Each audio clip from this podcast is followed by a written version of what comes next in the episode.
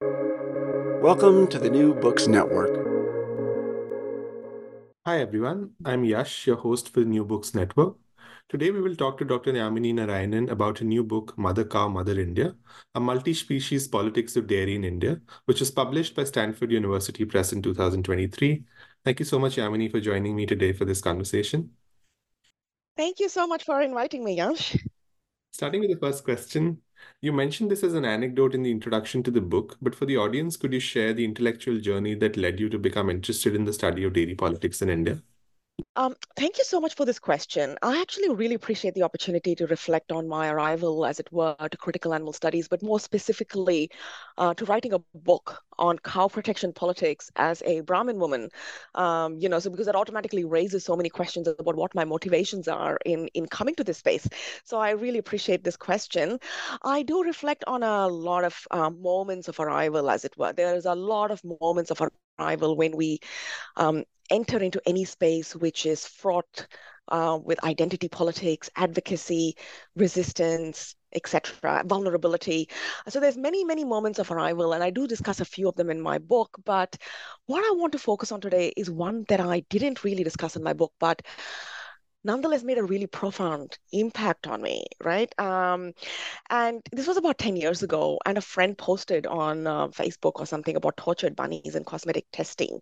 And it appeared on my Facebook feed. This was not the first time that she had posted on animal cruelty. She was, at that time, the only person in the collective that had that was posting on animal cruelty at all but it was the first time that i really froze in shock right? So the video showed a rabbit with a large patch of her fur scrapped raw uh, burnt huddled in a in a in a in a in a shoebox of a wire cage. The terror in the rabbit's eyes wide eyes and and an attempt to you know um, try and avoid the camera's gaze was unmistakable.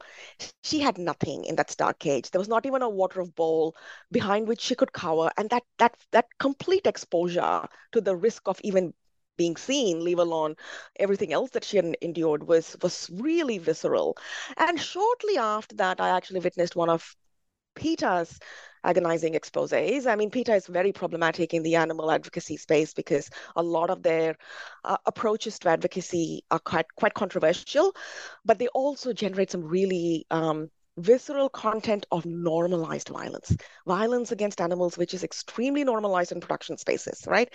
And in this case, it was again a rabbit video. It was focused on uh, the ripping of rabbit fur from screaming live rabbits. Uh, um, in a in a in a Chinese Angora farm, and I was it came up and I was I wept openly in this you know busy central Melbourne cafe where I was sitting and writing at that time, and growing up I had lived with 13 rabbits as a child. I knew them to be cheeky personalities.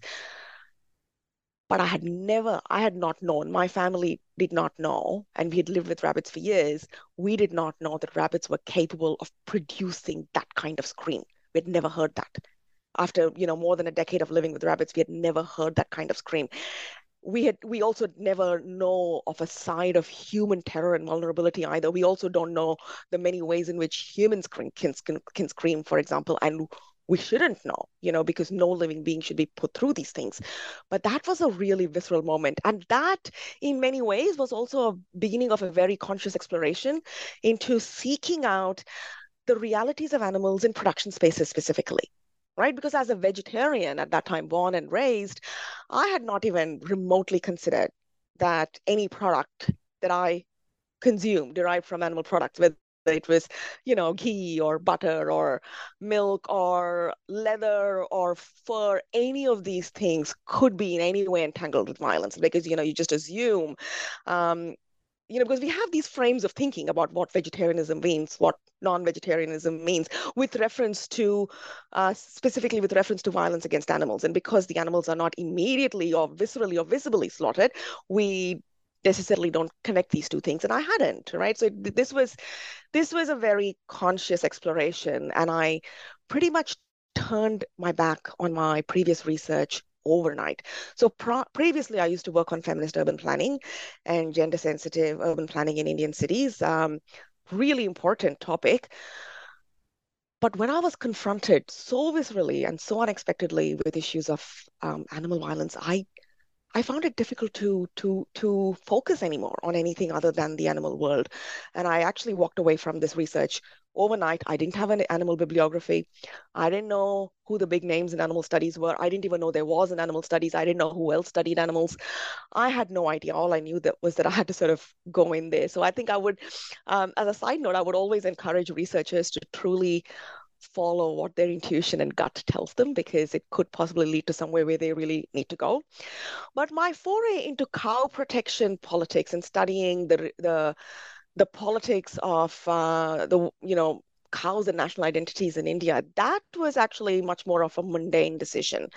So I started to make contact with a lot of animal animal groups, like animal rescue groups in India. And one of them was the Vishaka Society for the Protection and Care of Animals based in Vishakhapatnam.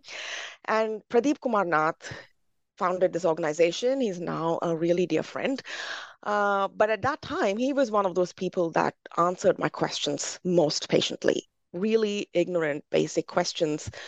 Because while we live in such vivid multi species environments in India, and while we are constantly located against very multi-species landscapes, they are so ubiquitous that they're almost unseen, right? We we and, and it's also our um, anthropocentrism, which is not necessarily always a bad thing, but it does kind of politically in many ways not make animal lives and animal bodies visible, like other than human animal bodies and animal lives visible. So my level of ignorance was, was quite something. And he was very patient in answering these questions. I went and visited him in Vishakhapatnam. And I talk about this in at length in my book because we spoke for hours. And he told me about this huge landscape of, of animals that he had worked with in, you know, the 30, 40 years that he had been in the field and his heartbreak and his traumas and his reliving the aftershocks of animal activism is something that a lot of people have. I think Naisargi Dave has done some fantastic work on it. In the US, Patrice Jones actually has a book called Aftershock.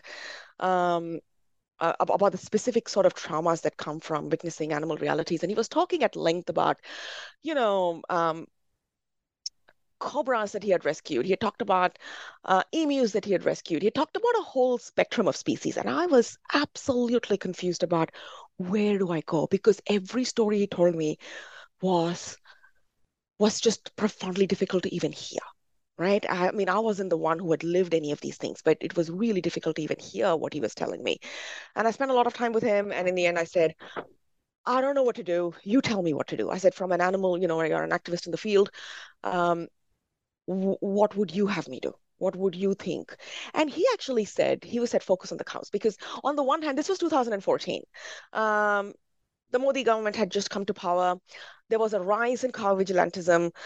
He said suddenly these people are doing something that we have always been doing. We were not, we were not unaware of the way that animals were um, you know jammed into trucks and and sent to slaughterhouses. We weren't unaware of any of these things. We have been trying to call attention from a very specific animal rights perspective right which has got nothing to do with the hindu right? Uh, so we have been trying to call attention for a number of animals for years. And we know about so many things that are happening undercover um, illegally but also profound acts of violence which i think would would would really shake up the public if we knew because i think a lot of the times we just don't know so, but he said suddenly this is come, this is in the public space. Um, you know, they are adopting some of our techniques because animal rights activists have been trying to halt trucks for a while as well, uh, because the cows are the one animal for whom it is possible actually to legislatively seek some type of protection. They're not unaware of how problematic it is, uh, but you know, you know, animal activists always say we have such small wins for the animals. So why can't we take what's available? So they will, they, have been deploying these tactics for a while, of course, on a much smaller scale. Um, but they're like, suddenly the Hindu right is doing it. And suddenly we are becoming identified with the Hindu right. Like, so they had nothing to do with Hindu authoritarian politics. They had nothing to do with any type of nation making. They had nothing to do with any type of exclusionary politics per se. Um, but suddenly there was this collapse of animal activists and workers of the Hindu right right? Which is which is actually quite a confronting place to be in if you think about it. Um, because you know we wouldn't just so easily collapse human rights activists per se with with an authoritarian um, state. So um, so and and and this was always a difficult ground for me to tread as well like you know trying to parse out their motivations and trying to see where these sorts of tensions collapsed and where they did diverge. So he said we don't i don't know what to make of what's going on. None of us know what to make of what's going on. And Naisargi Dave talks about this in her work as well about you know how activists in general but animal activists in particular are responding and working in a state of emergency all the time. And you know they don't necessarily have the kind of luxury of time of research of reflection that we academics do. And when he said i don't know what to make of this he was actually being real and being honest. He said, I don't know what to make of this. Is this his his his his core concern was, is this good for the animals? Like the way that, you know, political life has taken over this debate, is there anything in this for the animals? Um, so he said, focus on the animals. So and when I said, fine, great, I'll do it, right? That's what I'll do. And uh, and he was fantastic in offering me support. And then, of course, you know, um, connected me with animal groups across India. So it really became a pan-Indian ex- exploration. Um, and that, I think, was also something that became distinctive about my research because it wasn't just, there was no way of racializing a pan-Indian study. If I had just focused on one state, it was so easy to racialize what was going on and you know say that oh you know people of this state or this religion or this culture are particularly responsible or specifically responsible for the way cows are treated but everyone else is you know um, free of, of blame or, or responsibility. Uh, whereas a pan-indian study makes it impossible to racialize the politics of dairy production the politics politics of cow slaughter and it also makes it impossible to racialize inhumane or humane treatment to animals because animals have to be treated a particular way once they are in production in any type of production space right? It's just the cold economic realities of animal production.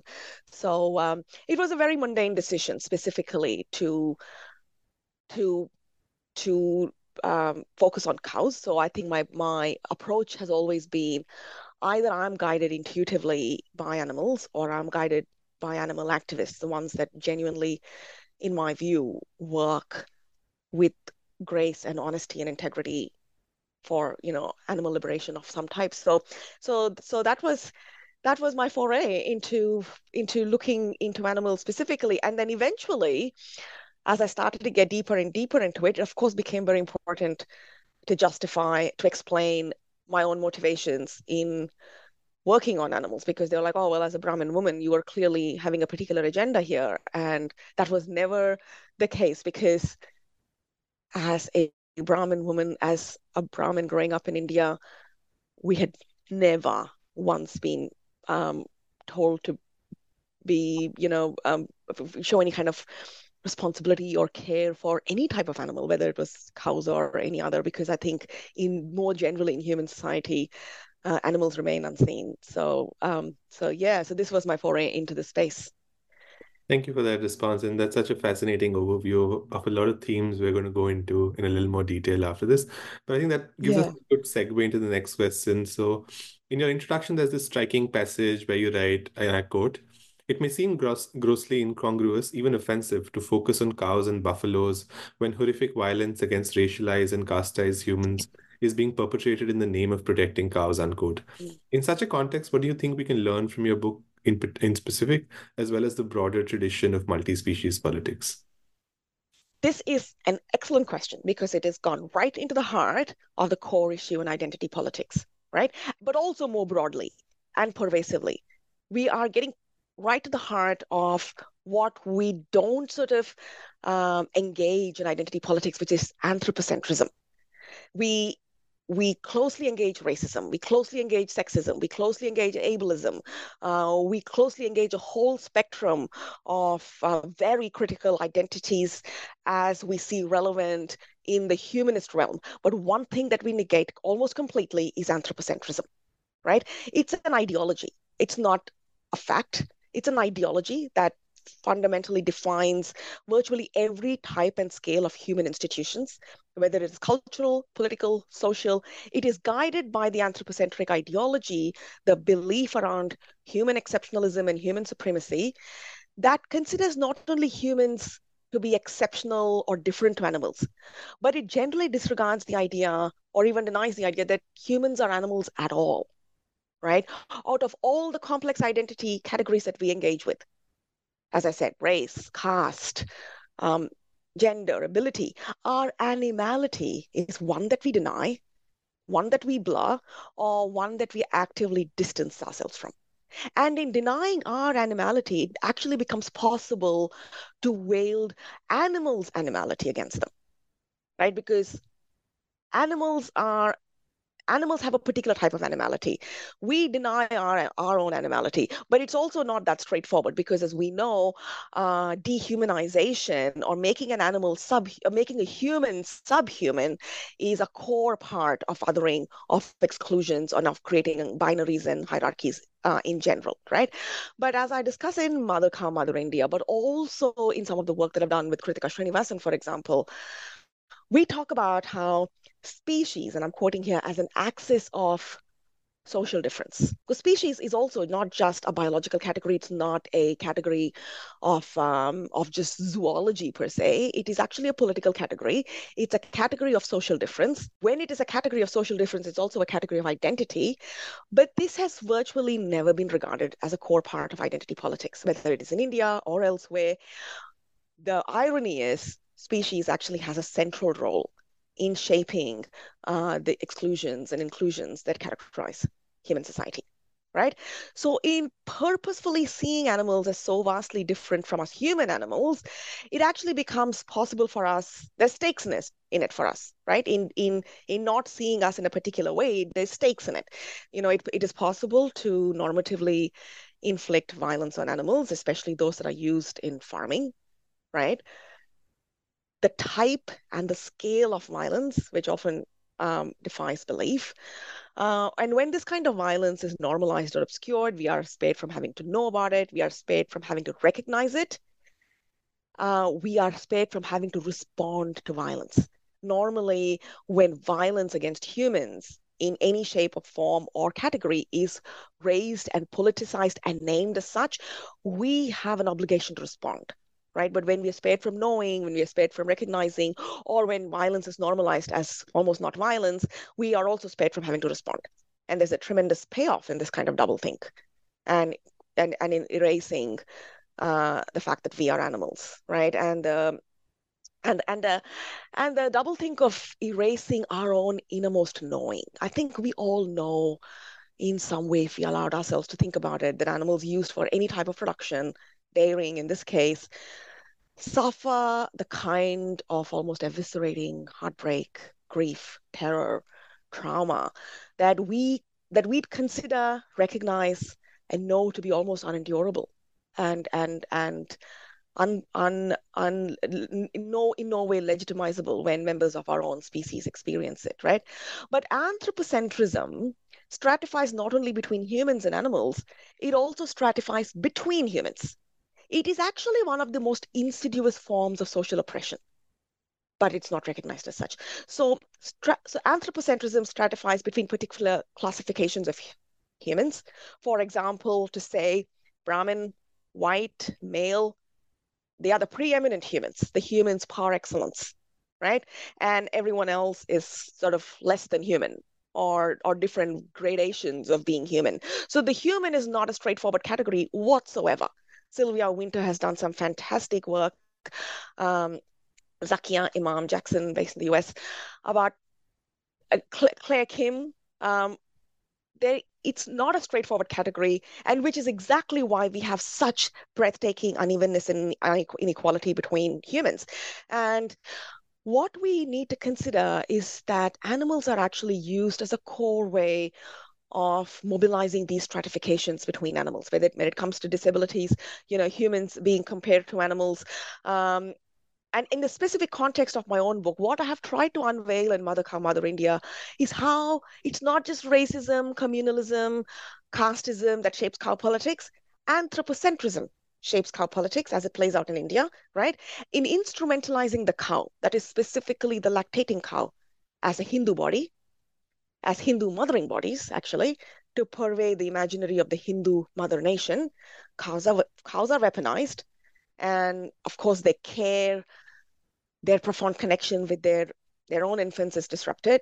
You know, and this is not just to fetishize cows. This is true across dairying. Um, you know, buffaloes, cows, sheep, camel. I've worked on camels. I've written about camels. I've written about buffaloes. Um, and I've seen goats and sheep absolutely freak out when, you know, their, their kids are separated. So all of these animals, mammals are generally extraordinarily fierce and protective mothers right so so there is the anthropocentrism in disregarding the animal body per se but additionally in a country that that purports to be, in effect, a non slaughtering dairy nation. There are highly vulnerable human workers, some of them from the poorest of Dalit and Muslim communities, who are placed in the situation of performing the incredibly risky labor of transporting cows to slaughter or performing slaughter in no less than an authoritarian, far right aspirational Hindu state. Okay, so what happens in any type in, in, in dairy farming is, you know, uh, and we can talk about this further, um, that that slaughter is part of the cow of the dairy production continuum. In India, this is denied. In India, this goes underground. And so we have vulnerable Muslim and Dalit workers. It is very convenient that they are Muslims and, and Dalits. Uh, this is not unique of India per se. If, you know, Tim Pachirat talks about uh, in his book, uh, Every 12 Seconds, those who work in slaughtering are generally amongst the amongst the most vulnerable of that society. So in the United States, for example, they're often undocumented migrant workers, so-called illegal uh, migrant workers who can't get employment elsewhere. And so you generally have um, very vulnerable human groups that are working in slaughterhouses. Nobody wants to go and work in a slaughterhouse, right? So you have um, there's there's, there's vulnerability in performing particular types of labor. This is one such labor.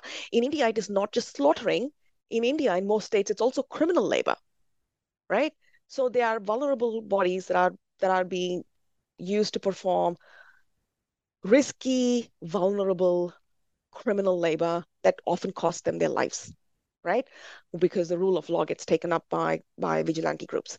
So um, anthropocentrism operates really well in negating the animal body. It also operates really well in manipulating and exploiting a whole stratified range of human bodies. And it also doesn't work just in exploitation, it also works in elevating because anthropocentrism works both in elevating as well as in demoralizing, so to speak, right? So you have the you have the the the the, the upper caste Hindu groups that are associated with cow protection, and, um, and the lower caste, so-called lower castes, and the Muslims who are implicitly the other. So you know, so you know, we we know from the way that women's bodies are used to other Muslims, for example, the Muslim body as the rapist, and now the Muslim body as a cow slaughterer, right? Anthropocentrism operates very, very strongly in shaping our identity politics, and I think we need to pay more attention to it. So this is what I've tried to do in trying to bring the animal body into focus. The interesting thing here is that it overturns the debate. Okay, we can't actually just, it actually blows apart the racialization of Muslims as a cow slaughterer because it forces us, forces us to confront our sort of shared human complicity in in in examining not just you know th- there's been the sustained focus um, strategic focus on beef and Muslims. That's the keywords. Now we are forced to look if you're going to actually look at what cow protection means from a from an animal activist point of view from an animal rights point of view we have to start paying attention to milk. We have to start paying attention to hindus as well right? Uh, because cows in India are bred for milk, not beef.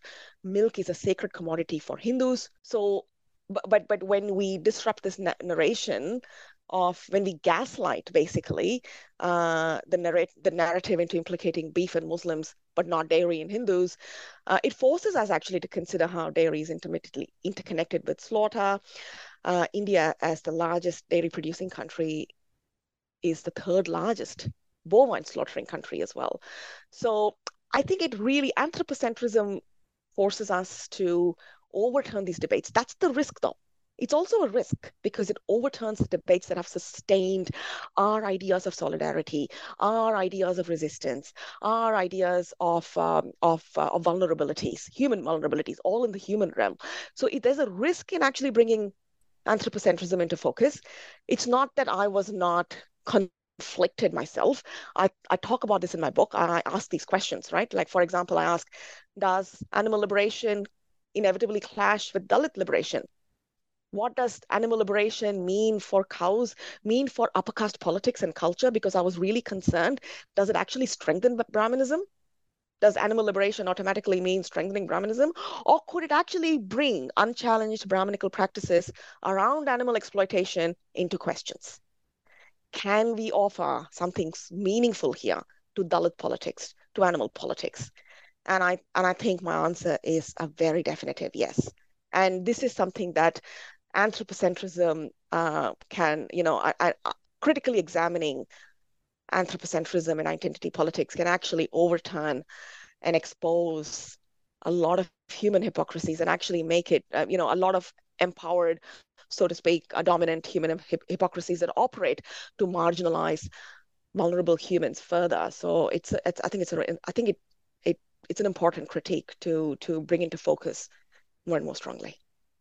Thank you. That's a that's a really thought-provoking response, and like especially as someone who's coming in from political science, where this focus is like with its own focus on like elite behaviors and power politics, this isn't something that is particularly thought about and written about. So I think it, your insights are particularly relevant, especially even for other disciplines within the social sciences that are not thinking as clearly and as pointedly about these questions. So thank you for oh, that. Thank you for that. Thank you. Yeah.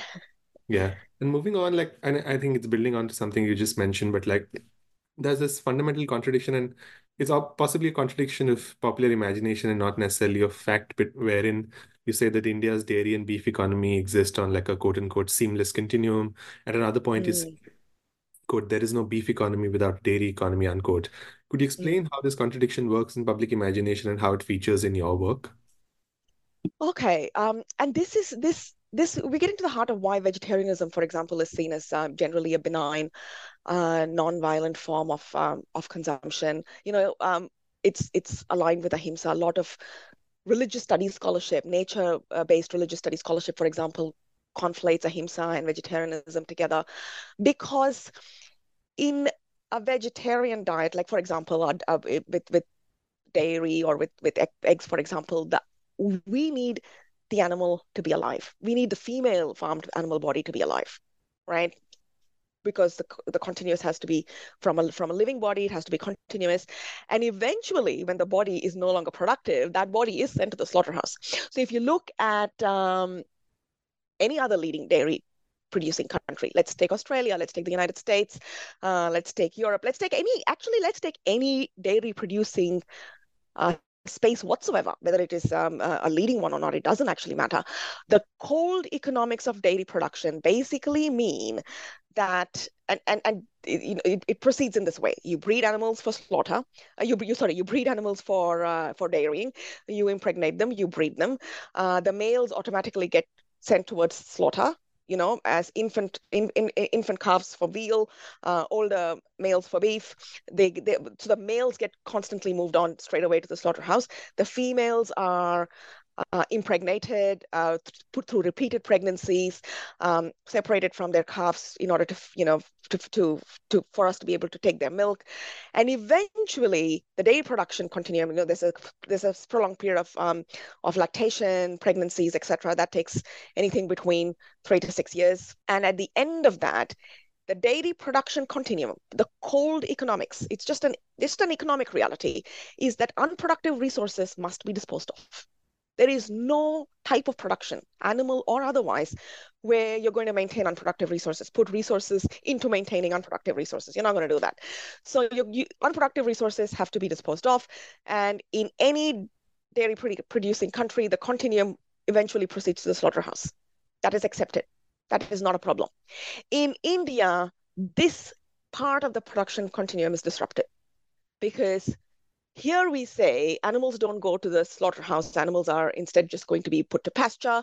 Uh, they're going to be sent to gaushalas. So we have a cow protecting narrative where somehow uniquely in India, we are somehow able to um, you know disrupt the, the dairy production continuum without sending the animals to the slaughterhouse so male or female we don't we don't have official licensed authorized cow slaughterhouses except in um, west bengal or in kerala um, there's a few states, but in the in the main, the idea of a authorized licensed slaughterhouse, cow slaughterhouse, is is um, is is one of is, is one of bafflement, right? So we we don't have one. Um, so in India, we apparently don't do that. We send the animals to gaushalas. Now, and I explained this in one of my in, in my gaushala chapter, how even gaushalas cannot actually cope with this influx of animals that are discarded by the dairy industry, and how gaushalas are actually enrolled into the dairy production model where they also have to um, backdoor you know backdoor exit of animals. So they uh, you know animals come in and oftentimes there's been numerous documented court cases of gaushala selling animals for slaughter as well. So what happens in india is that look in india is not spared from from from from dairy economics okay? In there's no way that india is going to be uniquely spared from that. So what happens in india is that no less than an industrial scale of cow slaughter simply goes underground now it's not about one or two cows being slaughtered underground it's about an industrial scale of it it's a countrywide scale of it right and oftentimes these um, animals are trafficked into um, kerala or west bengal but there are there are unauthorized illegal slaughterhouses in every state, in every city, in every region, in every village in India. It's it's it's it's profoundly prolific and and and geographical in scale. So um, because because no one is actually spared the realities of of of production. So what happens is just in India, we are we are the, the cow slaughter goes underground and um, and and and we have a situation where again as i mentioned this this this labor is performed by muslims by dalits who are not just in a position of performing um, difficult labor risky labor it's actually you know deep it's actually labor that places them directly at risk because in india this becomes a criminal activity right so so they're placed at risk in india cows are bred specifically for the dairy industry right if you look at any other major beef producing country. Take Australia, take Brazil, for example. We have cows that are specifically bred for beef. So you have the Angus breed cows, you have the, the Wagyu breed cows. You know, you have all of these specific breeds of cows that are bred for muscle mass. They are bred for specifically beef consumption. There, there's there's a whole range of physical heritability characteristics that are required in a in a in a in a in a cow that's bred for beef. In India, we don't even have beef breed of cows we actually entirely breed cows for the dairy industry, right? So in India, um, Indian beef can be actually compared to chicken meat, for example, that comes from the flesh of egg-laying chickens rather than the big white broiler chickens, right? Because those broiler chickens are specifically intended for meat. And the egg-laying chickens are not, you know, their, their, their, their flesh is not good enough for meat. So in India, we don't actually have a beef-producing um, uh, breed of cows at all. So in India, we actually breed them just for dairy. Now, that is a primary reason. Dairy is the primary industry for which cows are bred in India. We have we have other offshoots. We have um, you know we have leather, which is you know legal. Again, cow leather is not legal. I, I, when I was doing some my research on the leather tanning industry in India, which didn't make it to the book, uh, we import cow leather, however, from from Brazil, from Argentina, um, but we are officially not really supposed to be produced using cow leather in India because we don't slaughter cows. So that's the narrative. Uh, though, of course, what happens behind scenes is is, is otherwise. So um, bone char, right, that is used for uh, whitening sugar. So you know that is commonly used in the Indian um, sugar industry. Um, so there's a whole profound pharmaceuticals, for example, that use um, animal-based products, cow-based products. Um, so there's a whole range of sectors that do use cow-based industries, but uniquely we only criminalize beef because there is an agenda there. Because beef is racialized, the other products are not racialized right?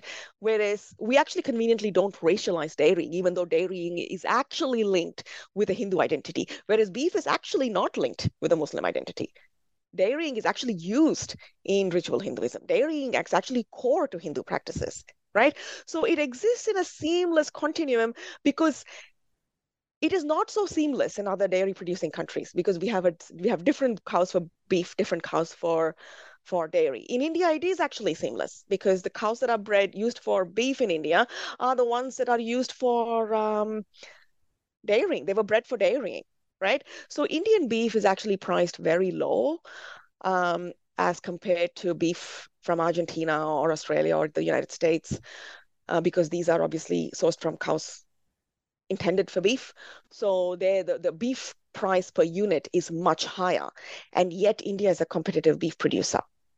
How is that? It is basically because we slaughter two to three times the number of cows that these other countries slaughter. So we we we make our beef profits through the sheer mass of cows that are slaughtered. And this is what actually supports and scaffolds the dairy industry. We could not have a dairy industry if we were actually looking after these animals. We could not do it. Right. So the the production, the the scale of slaughter is important. And um, this is not possible unless it happens in the informal economy and the nature of the informal economy is that the state has to look away the state has to look away so that's generally how it has proceeded so far and in 2014 we suddenly had an interruption of this looking away because not looking away was important to carve the idea of a hindu state yeah thank you for that i mean and i think um, coming back to the mention of uh, the racialization of beef i think that puts me uh, points me to the next question I had, which again is like one of the inter interesting tensions and contradictions that you bring about in your work, which is about beef festivals. And you mentioned in your work that you attended beef festivals wherein Dalit students frame beef consumption as resistance to, I quote, untouchability, land rights, dignity of labor, food and cultural identities, unquote, all of which are linked to the broader Hindu nationalist politics of cow production that you, mm. cow protection that you just mentioned. So in that sense, how do you think we can reconcile, if at all, animal activism which is geared towards rectifying the violence of bovine vulnerabilities along with this politics of beef as caste as resistance? That's a very, very um, important question. And the what we need to consider here is that um, it's it's it's been it's very common. For example, I have come across so many um, progressive, you know, so-called progressive and, and there would be progressive these these would be progressive hindus upper caste hindus in virtually most realms of life. And so a lot of progressive upper caste hindus would come and tell me for example that oh well i never used to even care for beef or consume beef but i've started to consume beef to show solidarity to dalits. There is every reason we should absolutely be showing solidarity to a group that has been brutalized in the name of um, of of cow protection in in in in you know, and, and especially a group that has been brutalized by by an upper caste politics. So so this this show of solidarity, you know, that movement in India that took place around 2014 as well, not in my name, right? The not in my name movement, um, to that that you know a lot of upper caste Hindus or Hindus more broadly were were were were using to to basically say none of this violence is in my name. I am not in agreement with any of the ways in which cow vigilantes are targeting targeting Dalits, targeting Muslims. And so this was actually really uh, solidarity is important. What becomes problematic is the use of is, con- is the consumption of beef in showing solidarity. Now, from a Dalit perspective, beef is absolutely has been rendered a mode of resistance. Okay, because beef has been weaponized, you got to use the same weapon to resist. That is actually quite logical. That is not an issue. Um, that, that is not that is not confusing in any way. Let me put it that way. But when an upper caste person or so-called upper caste person uses beef to show solidarity, what we are doing is actually reaffirming the symbolic value of beef. Okay, beef has been conceptualized as a, as a symbol of um, of of the, as a symbol that is associated with with the, with the Dalit groups. It has been associated with Muslim groups. I cannot tell you how many Dalits and Muslims have told me beef per se means nothing to us. You know it actually means it, it beef has no particular significance um, than chicken or mutton or any other type of meat. It has been made significant right? It has been made significant because it has been criminalized and because it has had these sorts of stigmas and and and and violent politics associated with beef. But in using beef to show solidarity we are actually potentially reaffirming affirming the symbolic value of beef. And we also need to understand that Muslims and Dalits are not being targeted, because they're most they, because they are consuming beef. They are being targeted because they are Muslims and Dalits. Okay, Will Kymlicka has this fantastic paper in the context of Canada about how the right wing actually had no interest in animals. They were they didn't care about animals until they realized, hey, there is a this is a pathway for us to um, harass minorities, harass Muslims in particular. So in the case of Canada, for example, um, the whole debate around halal slaughter versus stunt slaughter came up right? About how halal slaughter is really cruel and stunt slaughter is a humane way to do it. Whereas if you actually look at the literature on on slaughtering, um, stunt slaughter means really nothing. It means absolutely nothing. But there's a particular mode that is racialized. Halal is racialized in a particular way. Stunt slaughter is racialized in a particular way. One is inhumane, one is humane, right? Um, but but but as Will Kymlicka talks about, he says the the the, the the Canadian right, for example, the right the right wing groups in Canada, they didn't care about animals. They weren't even interested in animals. They were using women women's bodies all this while to sort of marginalize and show um, Muslim groups as as backward or as you know. Um, uh, misogynistic or whatever, and now they have just cottoned on to animals, and that is exactly what the what the right in uh, India is doing as well. They don't. There is no central focus of care for animals because if because if animals were quite at, really at the center of these sorts of debates then we wouldn't be then we then you know we the discussion would be entirely different it would be focused on the dairy industry in the case of india so there is a problem here in showing solidarity by affirming animal bodies in particular ways in the ways that the, the, the right wing has actually conceptualized of them. In the same way that if we were to show solidarity based on the ways in which women's bodies were conceptualized by the Hindu right in particular ways. Okay, so what does that mean for women?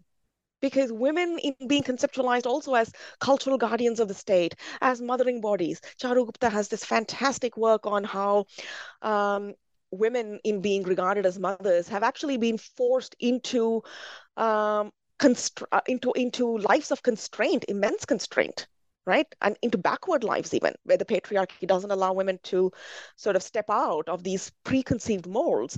So but if we were to affirm and show solidarity in ways that affirm women's status in these ways, that would be problematic.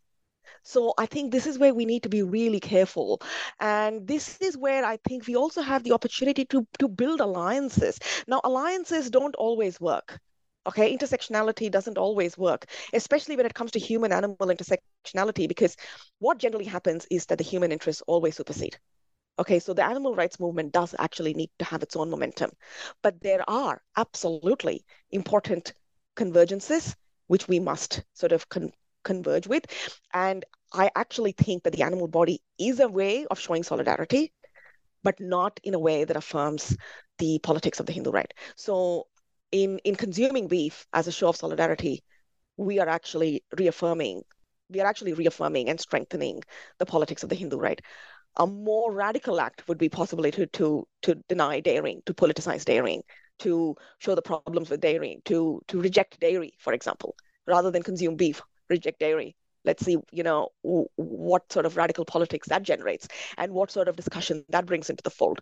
So I think solidarity is really important, of course, and but the mechanism with which we um, advance solidarity must not sell out any type of vulnerable group, whether it is a human body, whether it's a non-human animal body, right? So that I think is is what is uh, tricky and uh, can actually lead to really meaningful solidarities. Thank you. I think again, like it's particularly fascinating, especially to think about and like it's someone again like my as in I've almost like my adult education and like adulthood has spanned the period of 2014, which is when I started university. So these questions mm. of solidarity, alliances, power dynamics of animated student politics that I've been involved in. And like this is another dynamic again, like you've such an unexplored dynamic, such an overlooked dynamic that is so important because of so much of our reactions are born of ideas of guilt and ideas of privilege that we overlook some of the other hierarchies that we may be reinforcing. And like, as in harking yeah. back to something you said earlier about how we're forgetting anthropocentrism as an ideology that's still motivating so much of our reaction. So thank you so yeah. much for the answer. Yeah. yeah. Oh, thank you. Uh, now, moving on to like for me, one of the most fascinating chapters of the book was chapter six, titled "Trafficking." Given my own research interests, I, I think your work is one of the first texts that has really offered detailed insights into the vigilante organizational setup as it exists in the contemporary period. One of the more interesting observations you had there was something what you call the butcher vigilante police informer networks. Could you Mm. explain what these networks are and how do they facilitate the work of cow protection vigilantes? Um, that's uh, so when I was looking into slaughter, so you know, I was I I started with looking at slaughter and then I went back to the dairy industry and then I came back to slaughter. One of the interesting things about this segment of the production continuum is transportation because we can't openly transport cows to the slaughterhouse from dairy farms. In India, we are not, you know, because because because the narrative that we don't do it. That's not, you know, that's that's um, in illegal in most states. Like if you look at uh, city um, states like Gujarat, uh, it's actually the penalty is actually life imprisonment, right, for for cow slaughter.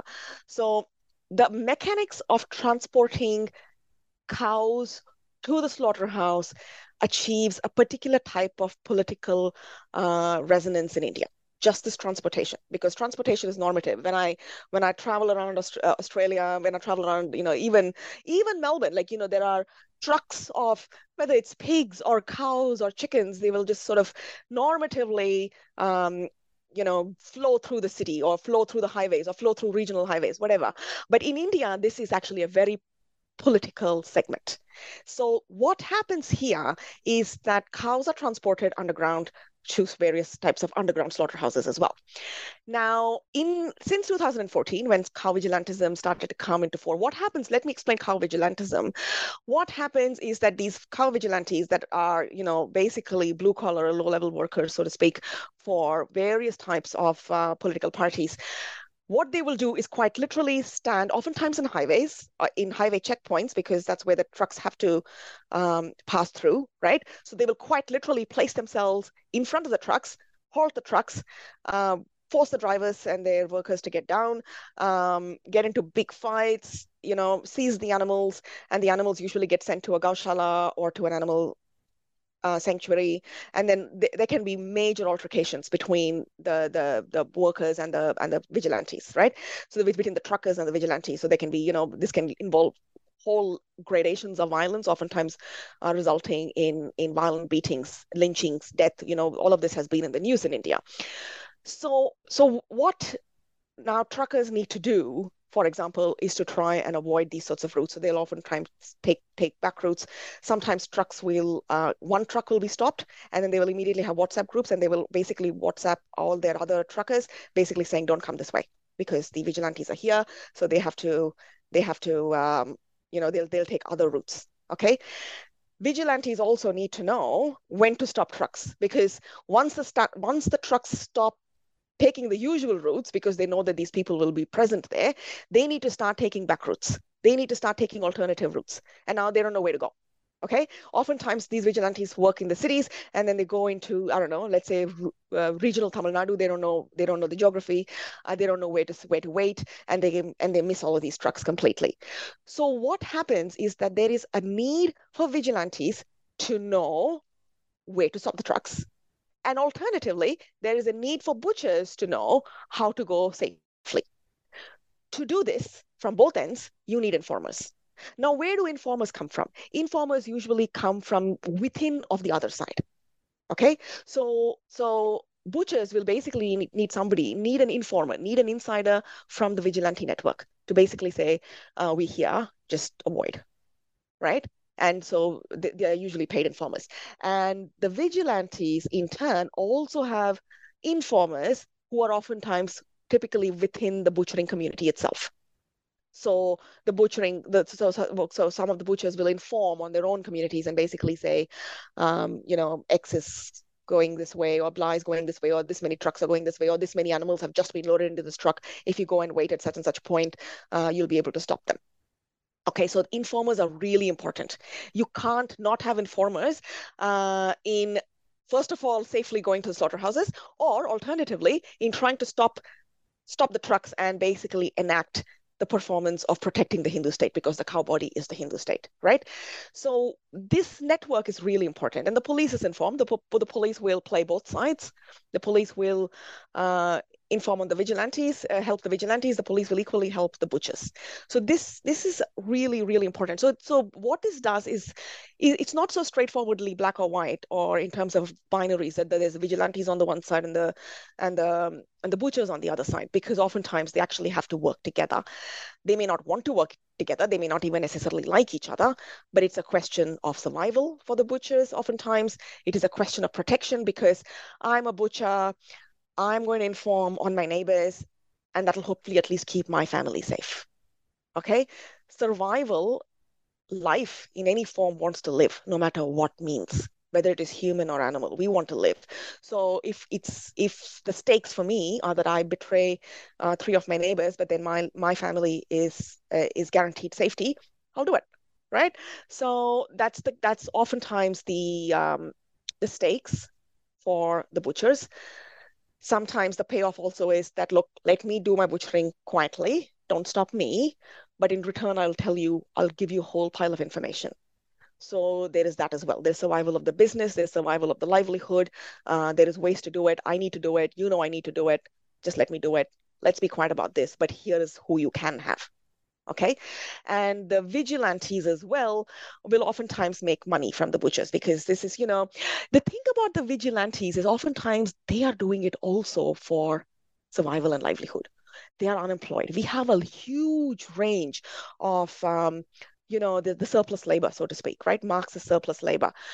This surplus labor needs to be kept unemployed in some way precisely to be able to do this kind of work this kind of political work. This is really dirty labor uh, not just dirty in terms of ethics, but but even for the vigilantes, the risks involved in you know physically getting into altercations.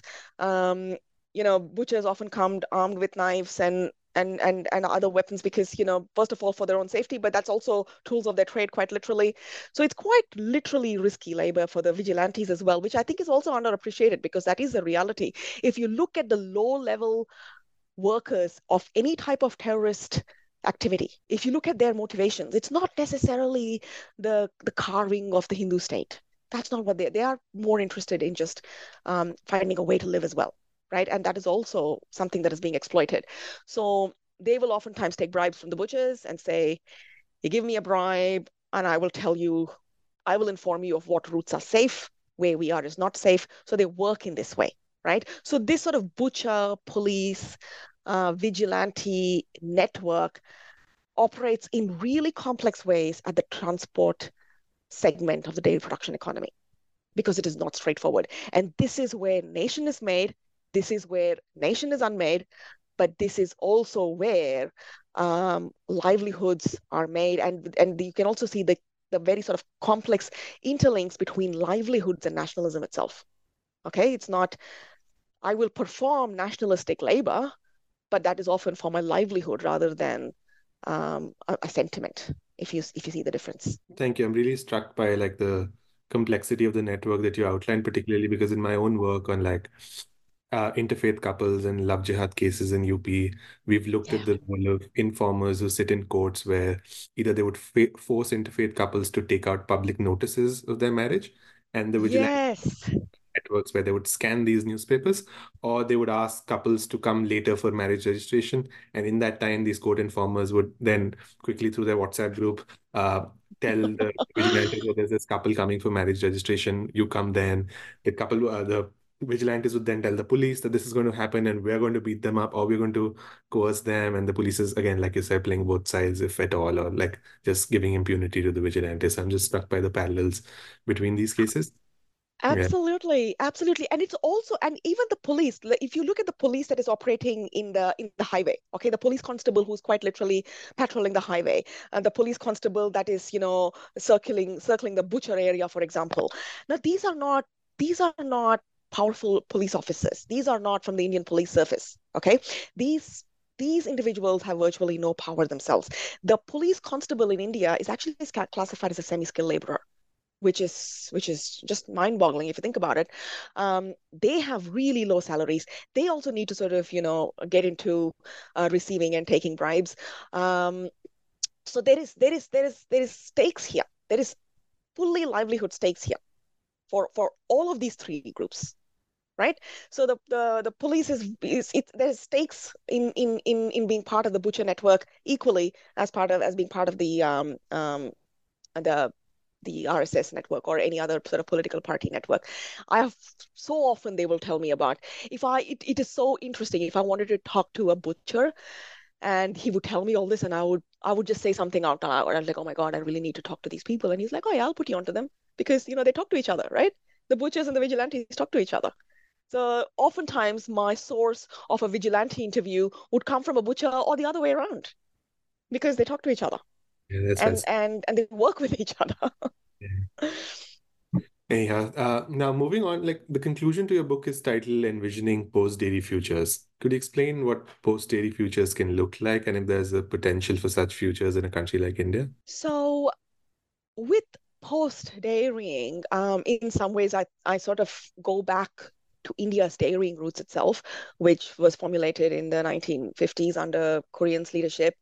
Um, and you know, because India is not was not really a dairy consuming culture per se. Like there's very few states or cultures in India where, as as a culture, as a as a mode of consumption, as a, separate from ritual use, um, India was not really a dairy consuming country per se, um, though it was you know as with any type of product you you formulate it you sell it you make it attractive and suddenly it becomes a thing that we need to buy. And and we can say that about virtually any type of product. And Kurien's memoir talks at length about how strategically dairying was was was sort of peddled as this product as a way of produce as a way of basically generating farmers livelihoods. His focus was always to generate farmers livelihoods. And my idea of coming to a post dairy futures here is to obviously the I think the, one of the first links is is to focus on you know if, if we are to take um, animal rights seriously but i'm not talking about what, why should we do it? Okay because we we can go on with business as usual and not doing it right? We we can continue. But i think this is where we actually get confronted with our own sort of double think and with our own sort of hypocrisy really right? Because suffering in any form is one of the main motivations when we advocate for any type of human human justice okay whether it is whether it comes to ability whether it comes to diverse gender identities whether it comes to minorities majorities whatever it is suffering is the primary propellant and Jeremy Bentham, one of the you know animal philosophers, said this at you know in his foundational text. It's actually a footnote in his in his text, but he basically says the thing with animals, and I'm paraphrasing quite poorly here. It is not the question is not whether can they speak. Question is not can they reason, but the question is can they suffer. Okay, if we are willing to disregard suffering in and of itself just because it is it is located in a non-human body, then I think it really brings into question about what will we get away with if we could, even in, in the case of humans, right? Because we, in the case of humans, we have particular ways of vocalizing and resisting that we recognize, right?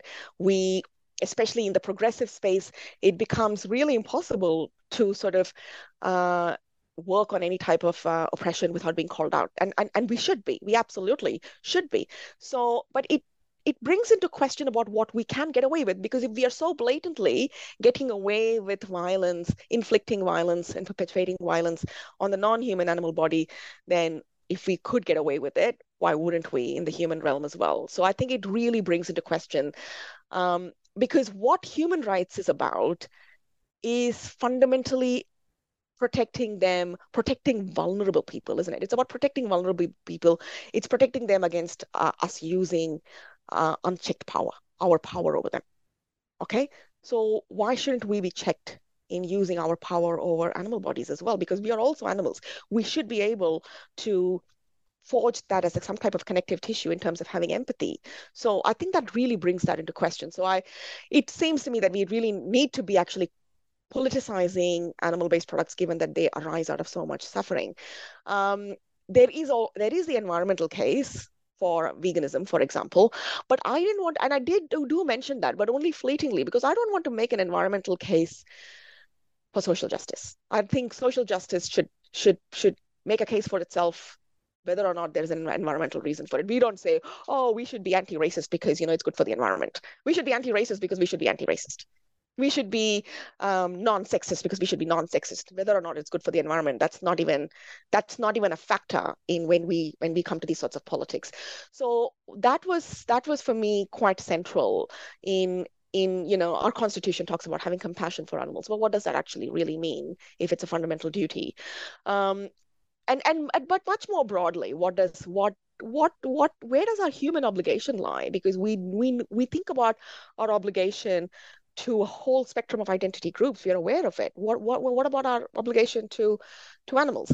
Um, and in and in and specifically considering is post dairy futures relevant for India, I don't think it is unique. I don't think this question is necessarily unique to India.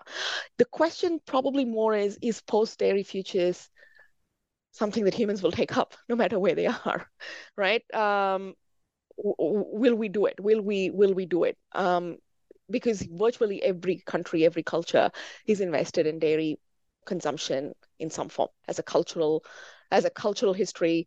Um, you know, Katie Gillespie's book, The Cow with the Ear Tag 1389, uh, talks about how dairy, the, you know, mac and cheese, milk, cookies, whatever, they're also entangled with the American childhood imagination.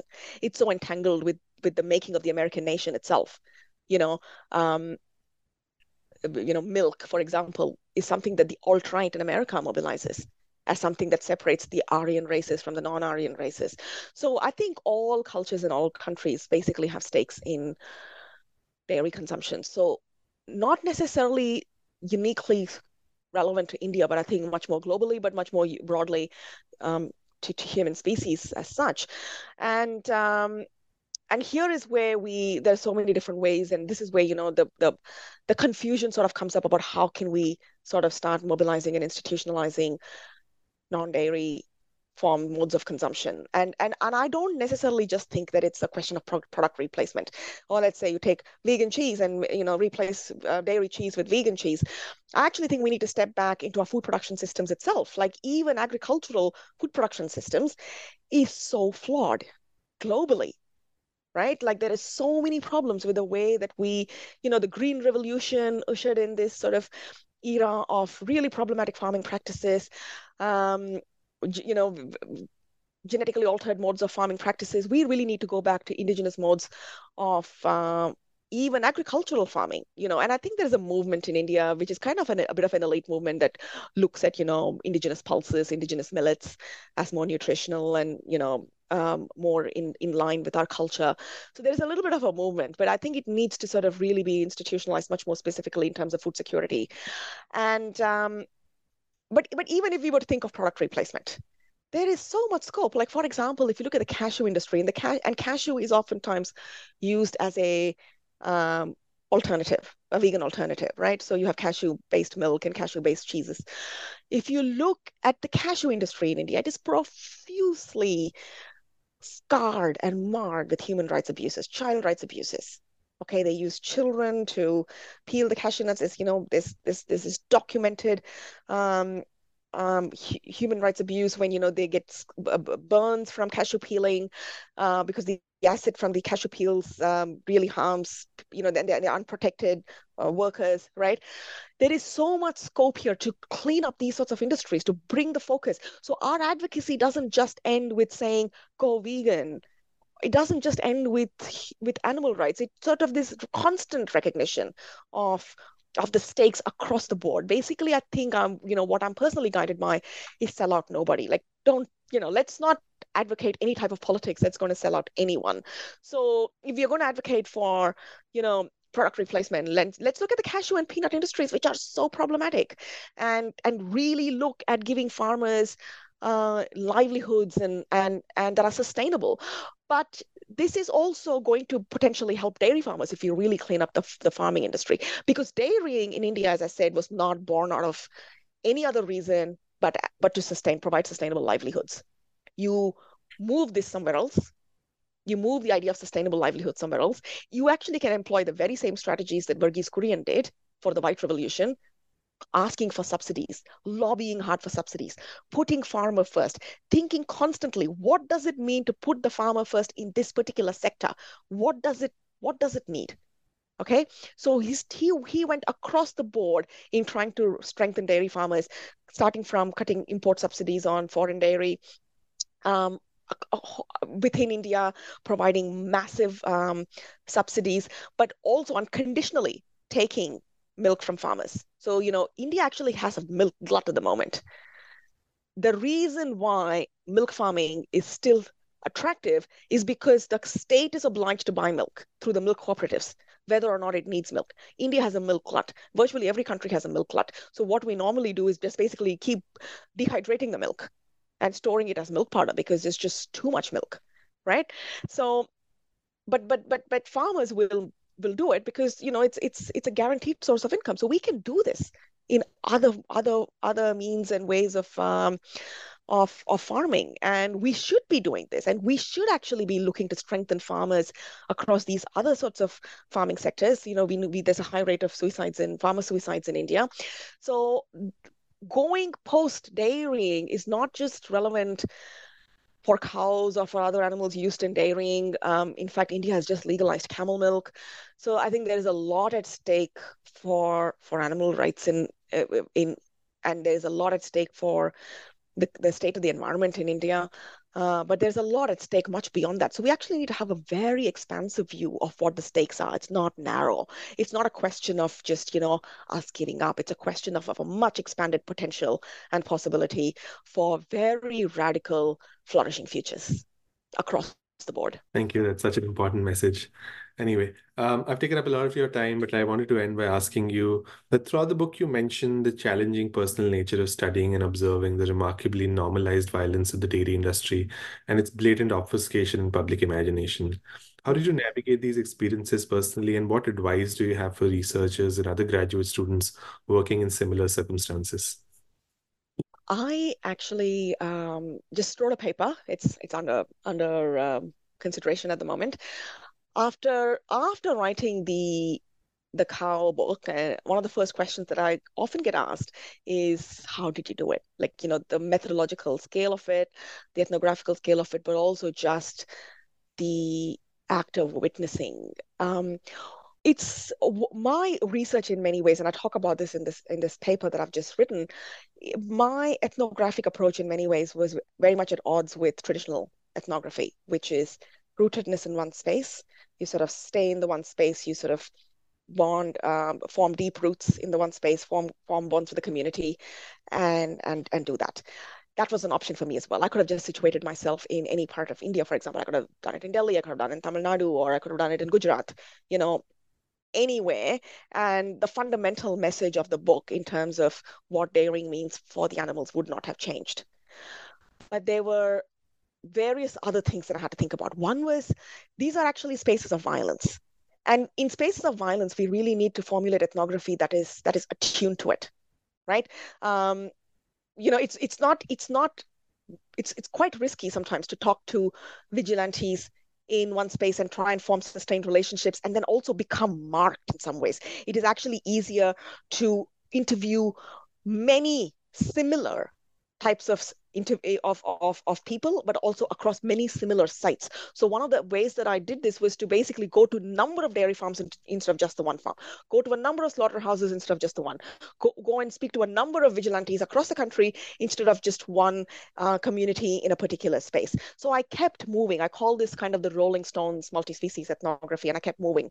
The other motivation here which would have really disrupted my research is uh, potentially forming bonds with the animals themselves, right? Because if I was to stay in a dairy farm and if I was to look at these specific individuals and and form my own relations because we do form relations with the animals. Radhika Govindrajan's book does this beautiful job of of, of reflecting on how human animal intimate relationships are formed and made and, and the stakes in, in these relationships. And I thought if I were to stay and form these relationships, my political orientation changes in some ways in trying to work for these animals, trying to liberate these animals. I could get these animals out, put them into sanctuaries. Uh, you know, my life turns into sustained care and advocacy for these animals, which is absolutely one way of doing it. Um, but what does that mean? But there would have been a particular loss in in in canvassing the scale of of uh, of of dairy production, the scale of nationalism, um, the scale of the butcher vigilante networks, which are not just in localized, but they're actually countrywide. They're countrywide networks, right? These, these, these. That's the thing about these networks. They're countrywide, and they are they are not just um, political networks they're actually production networks as well because they are an important part of, of the dairy production continuum. And you get to see things in a rolling stone sort of approach which is um, which which is difficult to see in the one space like you know looking at animals. We were driving through um, the guntur vijayawada highway uh, for example and there was literally a river of cows rivers river like it's a mass seasonal migration of animals but they were being basically walked on foot to towards you know markets and towards slaughterhouses.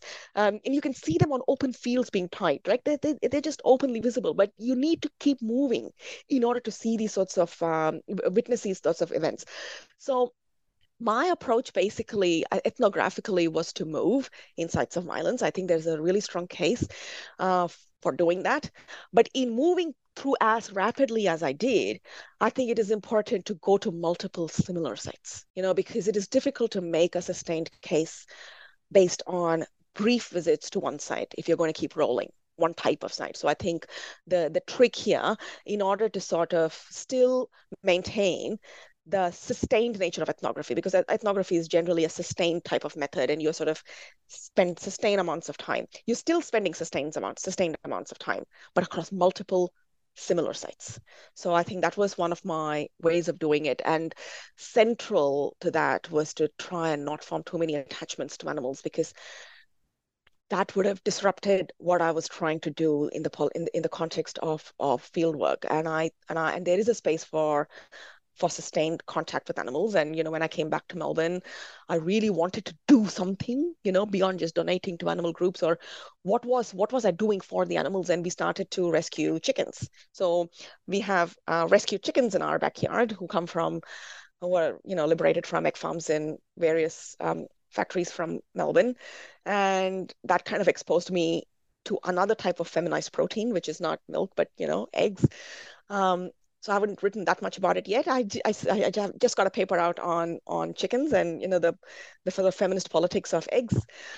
Um, but these are the ways in which I think I'm trying to show some accountability to the research and to the various sort of vulnerable bodies enmeshed in these research spaces. And and and it's never going to be a perfect mechanism of doing it. And there is always regret. There is always guilt. I think animal ethnographers, but ethnographers more generally of violence, always talk about the guilt because one of the things that you're doing is you're constantly walking away. And it becomes very difficult to sustain that as a human being, you know, because you have the freedom to move, you have the freedom to leave. And the the the sense that you're extracting becomes even more visceral because I think ethnographers and anthropologists always have to reckon with this idea that that, that research can become extractive you know because you get to leave. But you the, the idea that you get to leave is even more visceral when you're located in a site of violence because you get to leave and you're you are safe. And that's a that's a privilege of the ethnographer. So these kind of accountabilities are really um, are, are, are, an, are an ongoing sort of work in progress in, in constantly trying to think about this reflect about this and and and to you know frame most ethical responses as much as possible that you can in that moment. Thank you for that response. I think that's going to, I think that personally resonated a lot, and I think it's going to resonate a lot with other researchers and graduate students working in this field. Thank you. Oh, I'm so relieved to know that. Thank you, Yash. yeah. Thank you for the conversation. It's nice speaking to you. Thank you so much again for having me. I really enjoyed this conversation. Thanks.